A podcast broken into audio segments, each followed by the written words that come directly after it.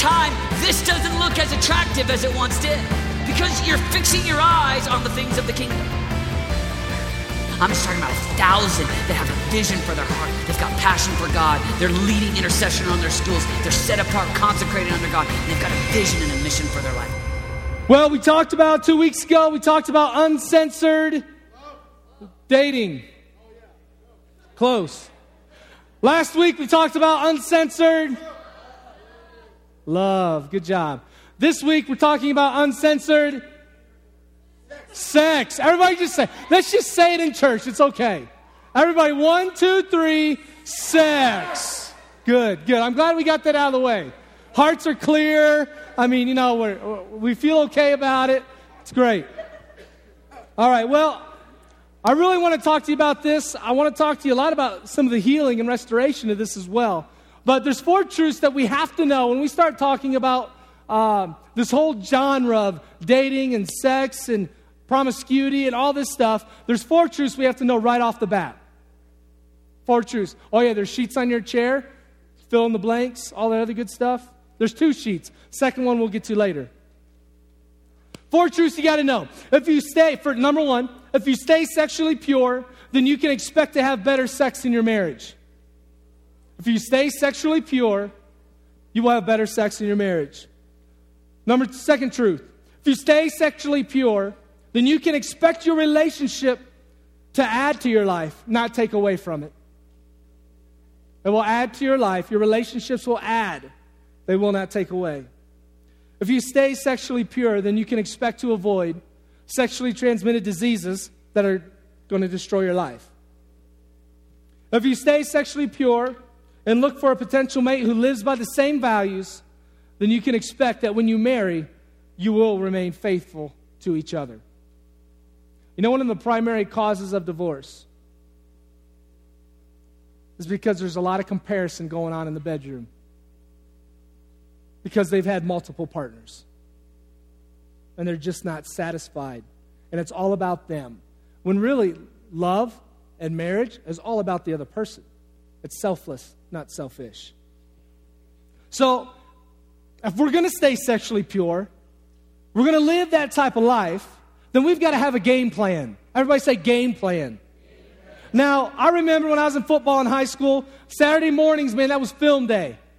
Saturday mornings was film day. We'd kind of look, we'd evaluate how we did the night before, um, looking at mistakes that we made, change things for next week. That was the first half of film day. The second half of film day was developing a game plan against the team that we're playing next week.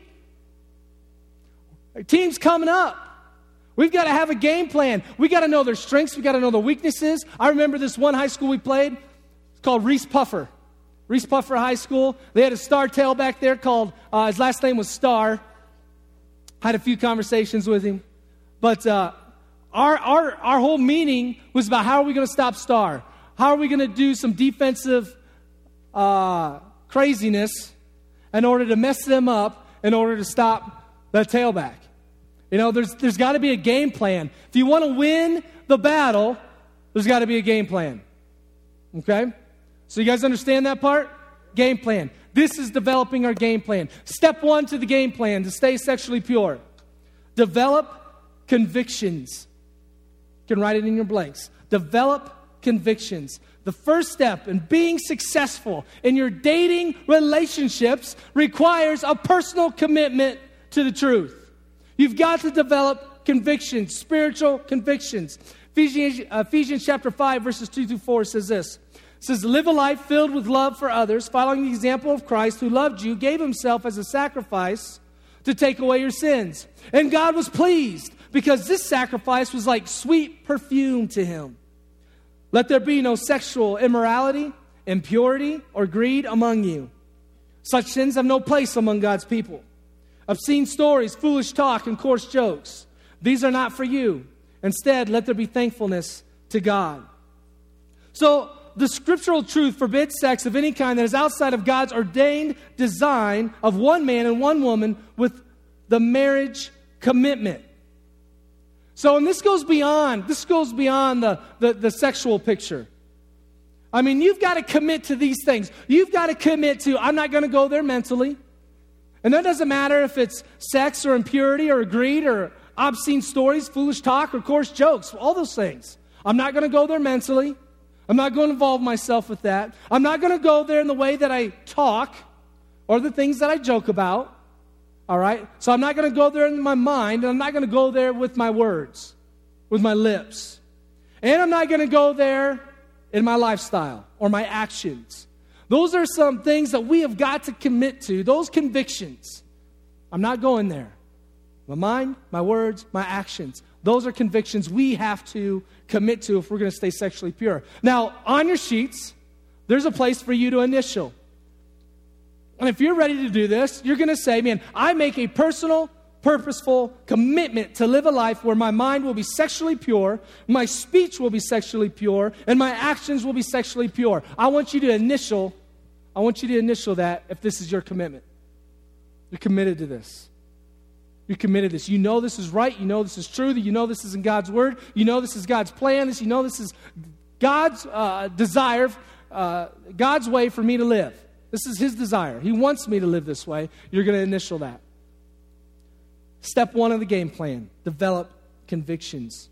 Step two, think about the after. Step two is think about the after. Not only do we have to develop convictions, we have to think about the consequences of sin. The consequences of sexual sin. We've got to understand that. There is a spiritual price tag, which I'm going to show you in a little bit, and there's a physical price tag to sexual sin. I mean, one of the biggest things that plagues your young generation is you live for the here and now. Now is what matters. It's one, of the, it's one of the defining statements of your generation. You don't think into the future. You don't think about what's coming down the road. You don't think about the consequences at all. You think about what's going to make me happy, what's going to make me joyful, what's going to make me, you know, great right now in this moment. It's never about the future or the consequences. We've got to think about the after. Ephesians chapter 5, verses 5 through 6 says, Be sure that no immoral, impure, or greedy person will inherit the kingdom of Christ and of God. For a greedy person is really an idolater who worships the things of this world. Don't be fooled by those who try to excuse these sins. For the terrible anger of God comes upon all those who disobey him. So, here's the after. Let me give you some snapshots of the after. In the after, you're going to have feelings of guilt and shame. And trust me, the enemy is going to take advantage of that. The enemy will take advantage of that sin. He'll take advantage of those feelings, and you're going to have feelings of guilt and shame through sexual sin. Next snapshot there's going to be a relational price tag. If you get physical with a boyfriend or girlfriend, I'm not even saying sex. Even if you begin to get physical, there's a relational price tag that's going to take place. When that relationship is done, it's going to begin to skew your mind. Your relationships are going to begin to lose purpose. They're going to begin to lose meaning. In fact, your relationships, they're, they're going to lose significance. They're not going to be as significant through sexual sin because in your relationships, the physical is all about the selfish. The physical is all about you, it's never about the other person. All right? Not until a committed love relationship does it become about the other person. In dating relationships, it's all about me, basically, is what takes place. And what happens is these relationships, they lose meaning. Why do you think there's so many casual hookups? Why do you think sex can just be sex with a friend? It's a casual hookup. There's no meaning in it, there's no significance in it. It's all about me, pleasing me, pleasing me, pleasing me. You with me? You understand? That's why it takes place, that's why it happens. Another consequence of the after you don't want to live with AIDS. You don't want to live with genital herpes. You don't want to deal with that for the rest of your life because that's going to destroy you. And how about the physical, emotional, and financial financial price tag of finding out that you or your girlfriend's pregnant? That's going to make a dent in your plans. We don't think about that. Your generation doesn't think about that. They just think about the moment. What's going to make me happy right now? Right now, my life sucks. And I, I just, I need something. I need something to fill what I'm missing inside. It's a story of your generation. Sexual sin is the number one sin that plagues your generation. Number one, hands down. Matthew chapter 18, verse 7 How terrible it'll be for anyone who causes others to sin. Temptation to do wrong is inevitable, but how terrible it'll be for the person who does the tempting. So if you're committed, you got initials right there. You got the next top part you're going to initial. If you're committed, if you're committed to really think about the future, if you're really committed to think about the consequences, and again, this goes way beyond the sexual world. This is anything in your heart or in your life. You have to think into the future. If you're committed to that, initial that there at the bottom, that section. All right, step three. Step three of the game plan. You have to make, this is an important one. You have to make pre decisions. Pre decisions. All right? You've got to be able to think ahead a little bit. 2 Timothy chapter 2 verse 22 says run from anything that stimulates youthful, youthful lust. Follow anything that makes you want to do right. Pursue faith and love and peace and enjoy the companionship of those who call on the Lord with pure hearts. So, you got to make pre-decisions in every area of your life. You know, at school, you've got to make before you're at school, before you go to school, you've got to make pre-decisions. You know, I mean, if you're a guy, hey, I'm not gonna, I'm not gonna look past here on any girls. I'm not gonna allow my eyes to wander. Not gonna be walking down, see a hottie, and you know, I'm not gonna do that. I want to protect my eyes. You're making pre-decisions. Don't, don't, you guys are laughing because you do it. I know. I used to be in high school. Okay, at school, making pre decisions. All right? At the movies or on TV, you go into a movie, you got to make pre decisions. Hey, these are my boundaries in movies. This is what I believe is trash according to God's word, and I'm not going to go see that stuff. If you're really smart, you'll look it up before you go. But even when you go and you're sitting there, and I've walked out of movies before. In fact, I looked up one movie and it said no cussing or anything like that, and I'm like, hey, this movie doesn't have any cussing. Let's go see this movie. I'd clicked on the wrong movie. I clicked on the one before and didn't realize that we got to the movie theater. Like four minutes in the movie, there's like five F bombs. I'm like, I'm out of here. We cannot do this. I mean, I'm not sitting through this. So we left. We walked out. You've got to make pre decision in your entertainment choices. I mean, if you're struggling with lust and sexual stuff, you're not going to watch The Bachelor, boys. And if you do watch The Bachelor, I'll probably make fun of you anyway. But you're not going to watch The Bachelor because there's a whole bunch of chicks in bikinis making out with that dude throughout the whole show. Right? And if you struggle with that as girls, you're not going to watch The Bachelorette because you're going to see the same thing a bunch of half naked guys, ripped. It's like, yeah, I can control myself. I can control my thoughts. Here, let me prove it. Let me walk into the lion's den. Let me walk into the, the very place where temptation's all around me because I know I can control it. Stupid. I mean, come on. I mean, that's pride and that's arrogance. When we think that, oh, I've got this under control, I can be there and be all right. It's like, man, if you've had a serious issue with drinking, with partying, and you're saying, and, and you know, maybe you've cleaned up, maybe you, you received Christ, you got saved, you, you changed your life around, but you're like, oh, yeah, I can go handle that part. I can go back with my friends and I'll be fine, man. I'm, I'm, I'm a Christian. I'm, I'm, I got God on my side. You walk in there at 6 o'clock, and you walk out of there at 10 o'clock stumbling because you had too much to drink. Because you thought you could handle it and you couldn't. You cannot handle sexual temptation. So don't position yourselves to be tempted.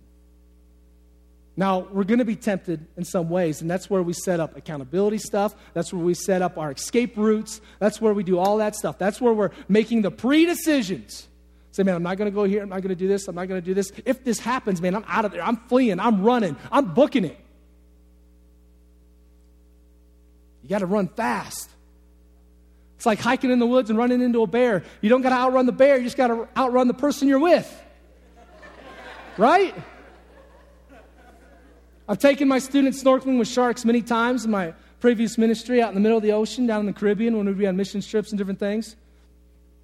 So we'd be out in the middle of the ocean floating around. They'd drop a chum bucket down about 25, 30 feet, and there'd be sharks, just, you know, 20 sharks swimming around there, five, seven footers, reef sharks. And we'd just all be on top. It was awesome. I loved it. But I always thought to myself, man, if these sharks come after us, I just got to swim faster than everybody else. And I'll be fine. All right? You got to book it. You got to flee. You got to make your pre decisions. You got to get out of there. Don't go there. So, at the school, at the movies, how about our minds? How about daydreaming? How many of us get bored and we start daydreaming about stuff we shouldn't be daydreaming about? Happens all the time. Man, when we start seeing our mind slip, we start, we start thinking to ourselves, I guess you really can't see your mind, but you know what I'm saying. When you start feeling your mind slipping into that, that area, man, you gotta, no, no, no, this is, not honoring to God. This is not honoring to my future relationships. This is not what God's plan is. This is not what God wants. Man, I don't want this. I reject this. I take my thoughts captive. In the name of Jesus, I, I command you, Satan, and I command that temptation to be gone. That's what we do. But you've got to pre decide that. If you don't pre decide that, guess what? You're going to be daydreaming for minutes, hours, and then you're going to be thinking to yourself, and you're going to be feeling shame, and you're going to be feeling guilt, and you're going to have to repent, and you're going to have to confess, and make pre decisions. How about on dates? How many have ever been on a date before? Raise your hand. Been on a date. That's good. That's good. Been on a date. Okay. So before you go on a date, and again, I'm telling you, high school relationships don't last. You shouldn't even get into a relationship in high school. But I know you're going to ignore me, and I know you're going to date. And that's your decision. But listen, before you go into that dating relationship, before you go on that date, both a dating relationship or date, you make pre decisions. You say, This is what I'm going to do. This is what I'm willing. This is what I'm not willing to do. This is where I'm not going to go. It's kind of like here, here's what you do. Here's what you do. Write this down. You make a danger zone list. You make a danger zone list. You make a won't do list. You make a will do list. You make three lists. Danger zone list, stuff that's in the danger zone. You're not going to be in your room with someone you're dating with the door shut danger zone, red lights are flashing. Stupid. Right? You're not going to, let's see, you're not going to be in a parked car on a deserted road after midnight or after 10 a.m.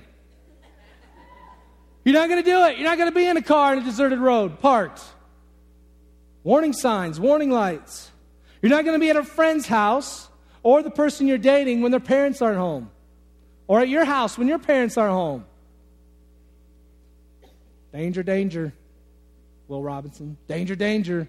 You guys don't even know what that show is, do you? I'm old. So you got to look at all the places that would make it easy for you to fall into sexual temptation, and you need to avoid them. Stay away from them. Danger zone. Make a won't do list.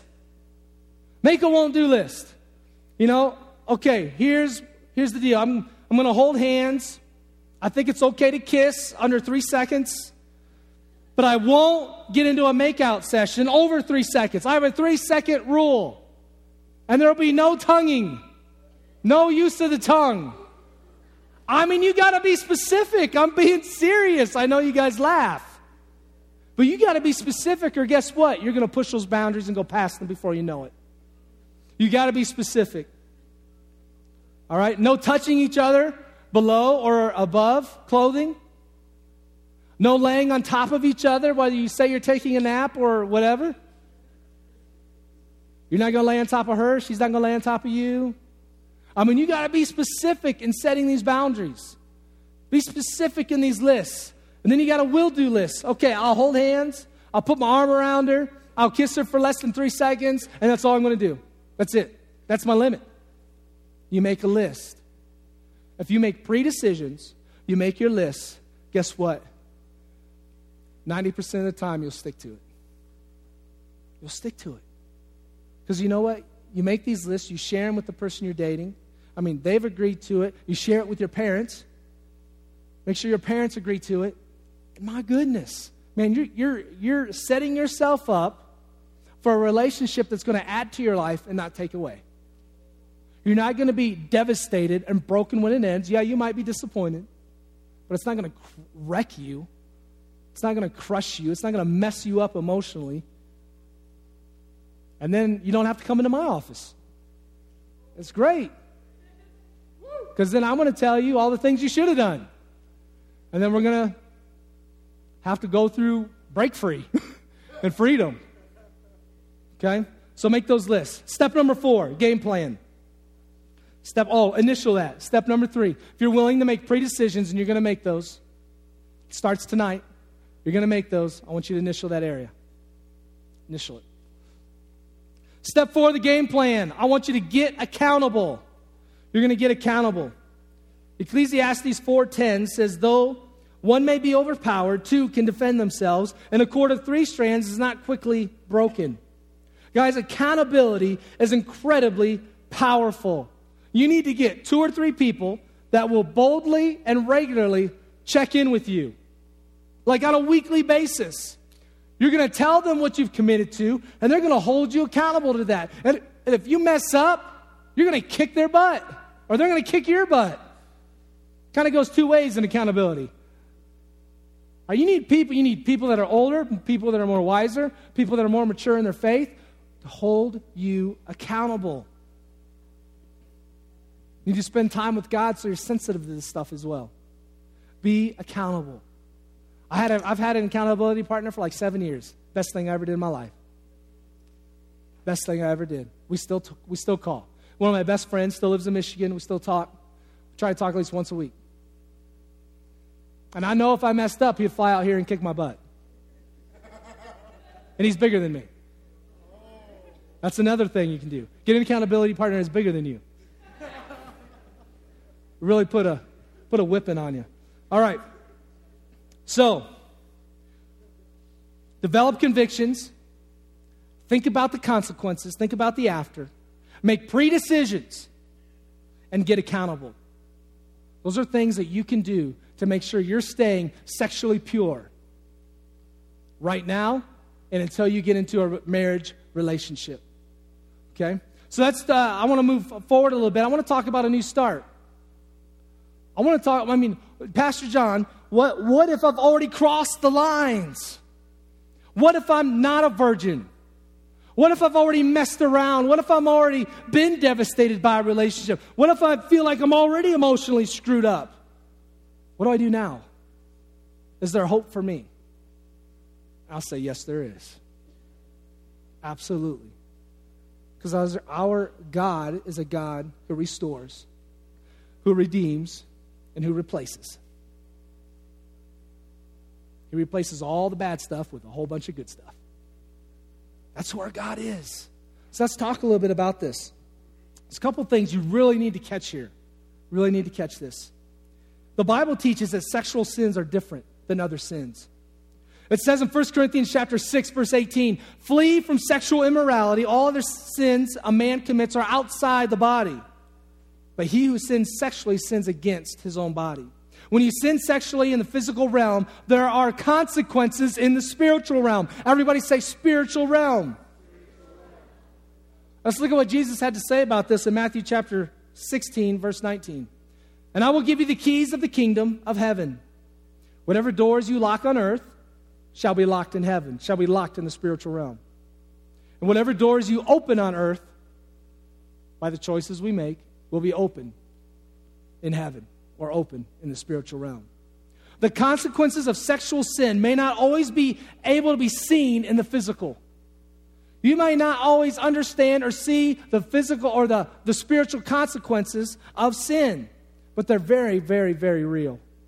One of the consequences of sexual sin is that it links two people in the spiritual realm. It links two people together. Paul told us in 1 Corinthians chapter 6 verse 16, "And don't you know that if a man joins himself with a prostitute, she becomes a part of him and he becomes a part of her?" For God tells us in the scripture that in his sight the two become one person.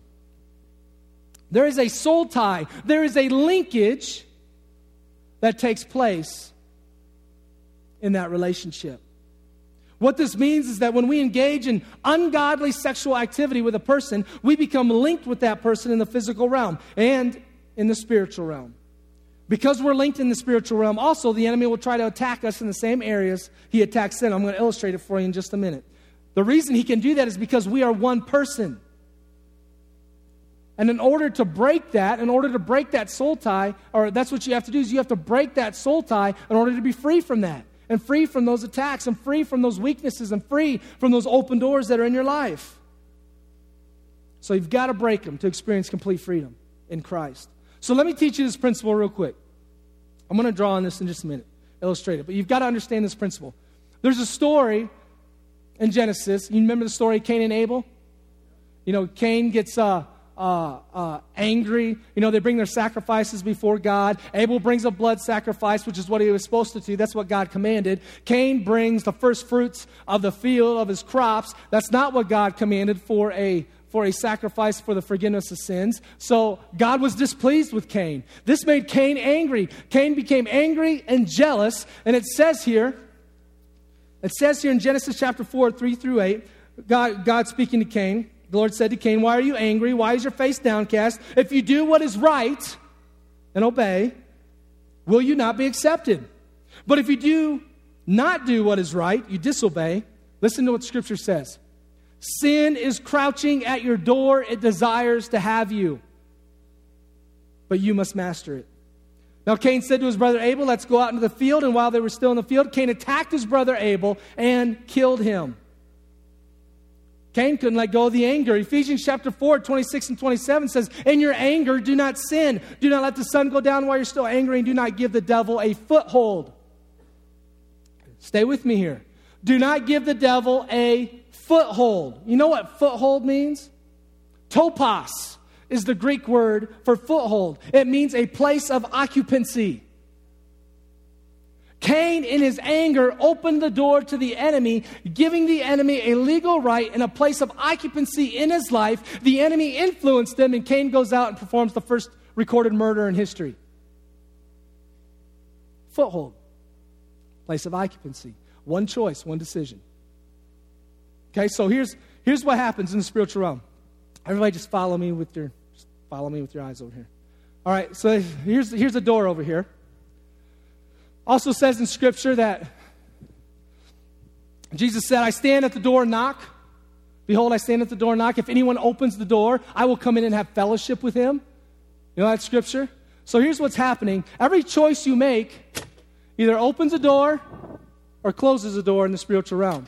Every choice you make either opens the door to Jesus and he'll come in and have fellowship with you, or it opens a door for the enemy. And what the enemy does as he gets his foot inside that door, he creates a foothold in your life.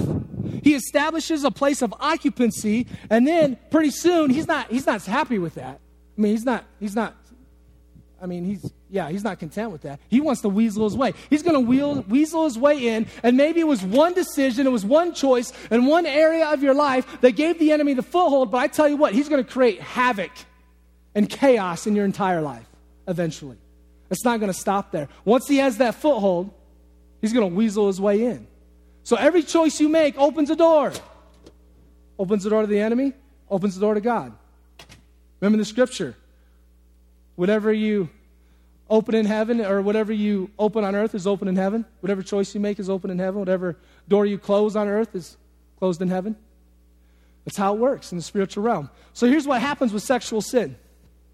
Let me draw it out for you. oh, where's the marker? There was a marker on here. Oh, it's in the eraser. They're so fancy these days. All right. Can you guys get the video thing on this? Do I need to move this? Move it? Or leave it? I'm good? All right. Can you guys see over here? If you can't see, move. I want you to see this. Here. Does that help? All right. So here's what happens. All right. Say this is you. We'll make you a girl. Sorry, guys. Here's you. Everybody see you? Okay. Let's say you have sex with someone. Okay? Scripturally and spiritually, what takes place is all of a sudden you've become one flesh, according to Scripture. In the spiritual realm, you've become one person. Now, that means that however the enemy is operating in this person's life, which obviously the enemy's operating in their life, I mean, you're not in a marriage relationship.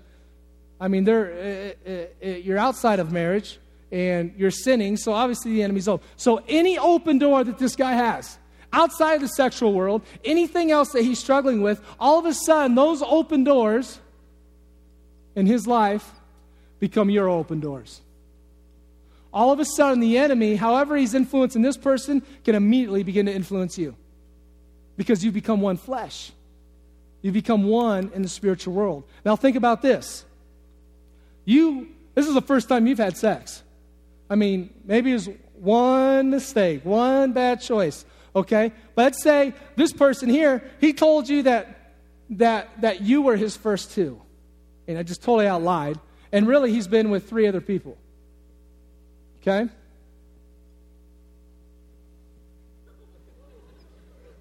Sorry. It's windy. Okay, so he's had sex with three other people. Now, according to Scripture, in the spiritual realm, this guy is one flesh with this person, this person, and this person. Right? He's one flesh. There's a link that has taken place with him and all these people. So all of a sudden, all these people's open doors, you don't know if they're in witchcraft, you don't know what kind of stuff they're into. All of a sudden, all their open doors, you don't even know them, they become your open doors because of this link right here because of this soul tie. Now, what if these people had more?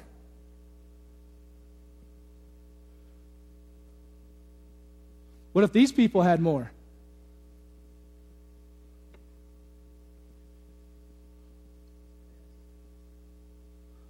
You see how it's a web of entanglement sin? All these open doors. The enemy can begin to influence you by that because of this one, this one soul tie. The two became one flesh. It's a big deal. It's dangerous. I'm going to tell you flat out it is dangerous. You don't know how the enemy can begin to take over and control your life because of one mistake. You have no idea. Trust me, I've counseled. I've counseled some teenagers and they were messed up because of one mistake. This is what takes place. So, how do we how do we how do we cure all that? How how is there restoration in this? How can this be redeemed? Well, first, I mean, you repent, you confess it before God, you ask for forgiveness, you renounce it, meaning you're rejecting, you're rejecting your decision to do that, and you're rejecting the consequences to that. You renounce it, and you ask God to break the soul tie. You break this one, all of this doesn't matter. How does the enemy get through? The enemy gets through this door right here. You close that door, you close the door to everything else. That's how God works. Spiritual principle for you to understand. Don't forget that open door principle. It will protect you for the rest of your life It will protect you. So, let's talk about this freedom for a minute. On your sheet that you have, you have a soul tie sheet, and then you have a prayer for sexual activity sheet. Right there. It's part of that. So here's what, here's what we're going to do. We're going to, actually, I'm going to have the band come on up now. I want to work through some of this tonight. And actually, I'm going to do that first. I want to, I want to just explain soul ties real quick to you. If you can pull out that sheet that was on your chair, just kind of follow along with me. A soul tie is a cleaving together, a relationship whereby two souls are joined or knitted together. We talked about it, we illustrated up, uh, it up on the board. And in sense has become one. An ungodly soul tie is formed outside a godly context and against godly admonitions. There are different kinds of ungodly soul ties. And we're, tonight we're dealing with the sexual one, but it, soul ties can take place in oaths and covenants and traumatic experiences. There can be a soul tie. If you're a soul tie, uh, it could be like even in molestation circumstances where that person creates great fear in you. Could be a soul tie there that has to be broken. The danger of a soul tie is that you become joined with another person in the spiritual realm. If the person you have a soul tie with opens the door to the enemy because you're joined to them, you also are open to the influence of the enemy through their open doors, which we talked about.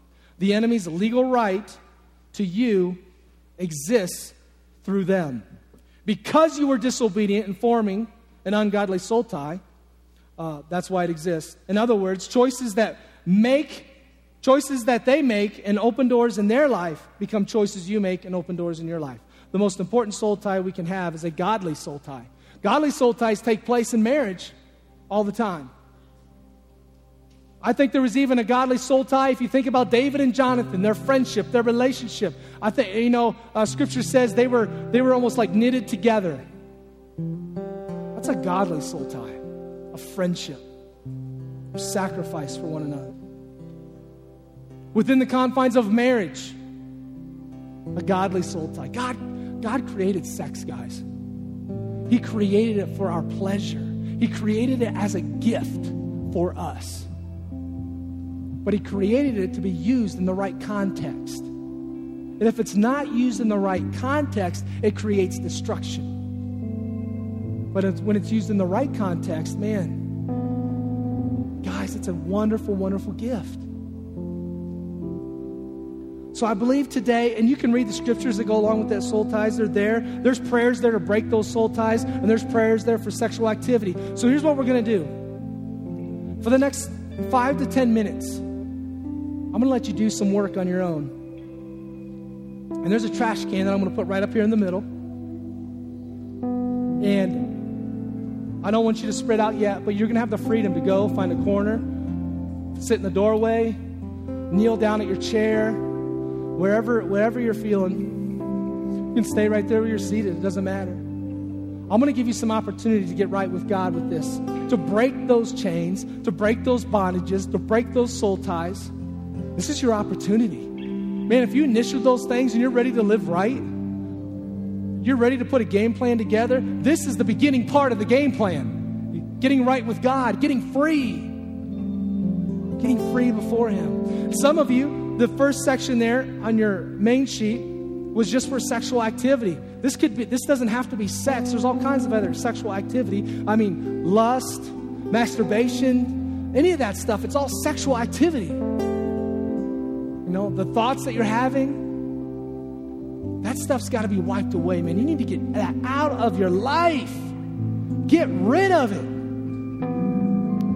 So I'm going to give you some time. Look right there.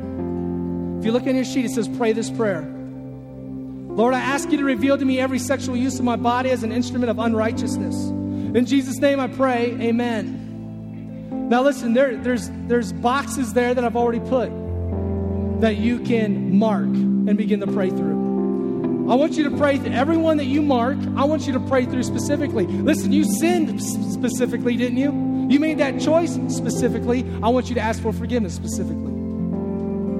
There's just an, a powerful moment of freedom when you're doing this. I've seen entire youth ministries changed by taking the youth group through this. And this is just one of the doorways. We've identified 11 11 different doorways how the enemy really influences your generation. This is just one of them the sexual activity. So you're going to mark that whether it's pornography or lust or masturbation or uh, any of that stuff. You're going to mark that down. And for each one you mark, you're going to pray through the prayer. I mean, if it's lust, you say, Lord Jesus, I confess that, man, I have lust in my life. I ask you now to forgive me for my lust. I choose now to turn from and repent from my sin and say that with your help, I will no longer lust. And you keep reading it and you go through it. And then you go through the next one you've checked. You go through the next one you've checked. And then at the end, you just pray that prayer of final freedom. Guys, there's nothing special about these prayers. They're just designed to make sure you cover all your bases and you get free. You pray them from your heart. When you're praying from your heart, I promise you freedom will come. Promise you.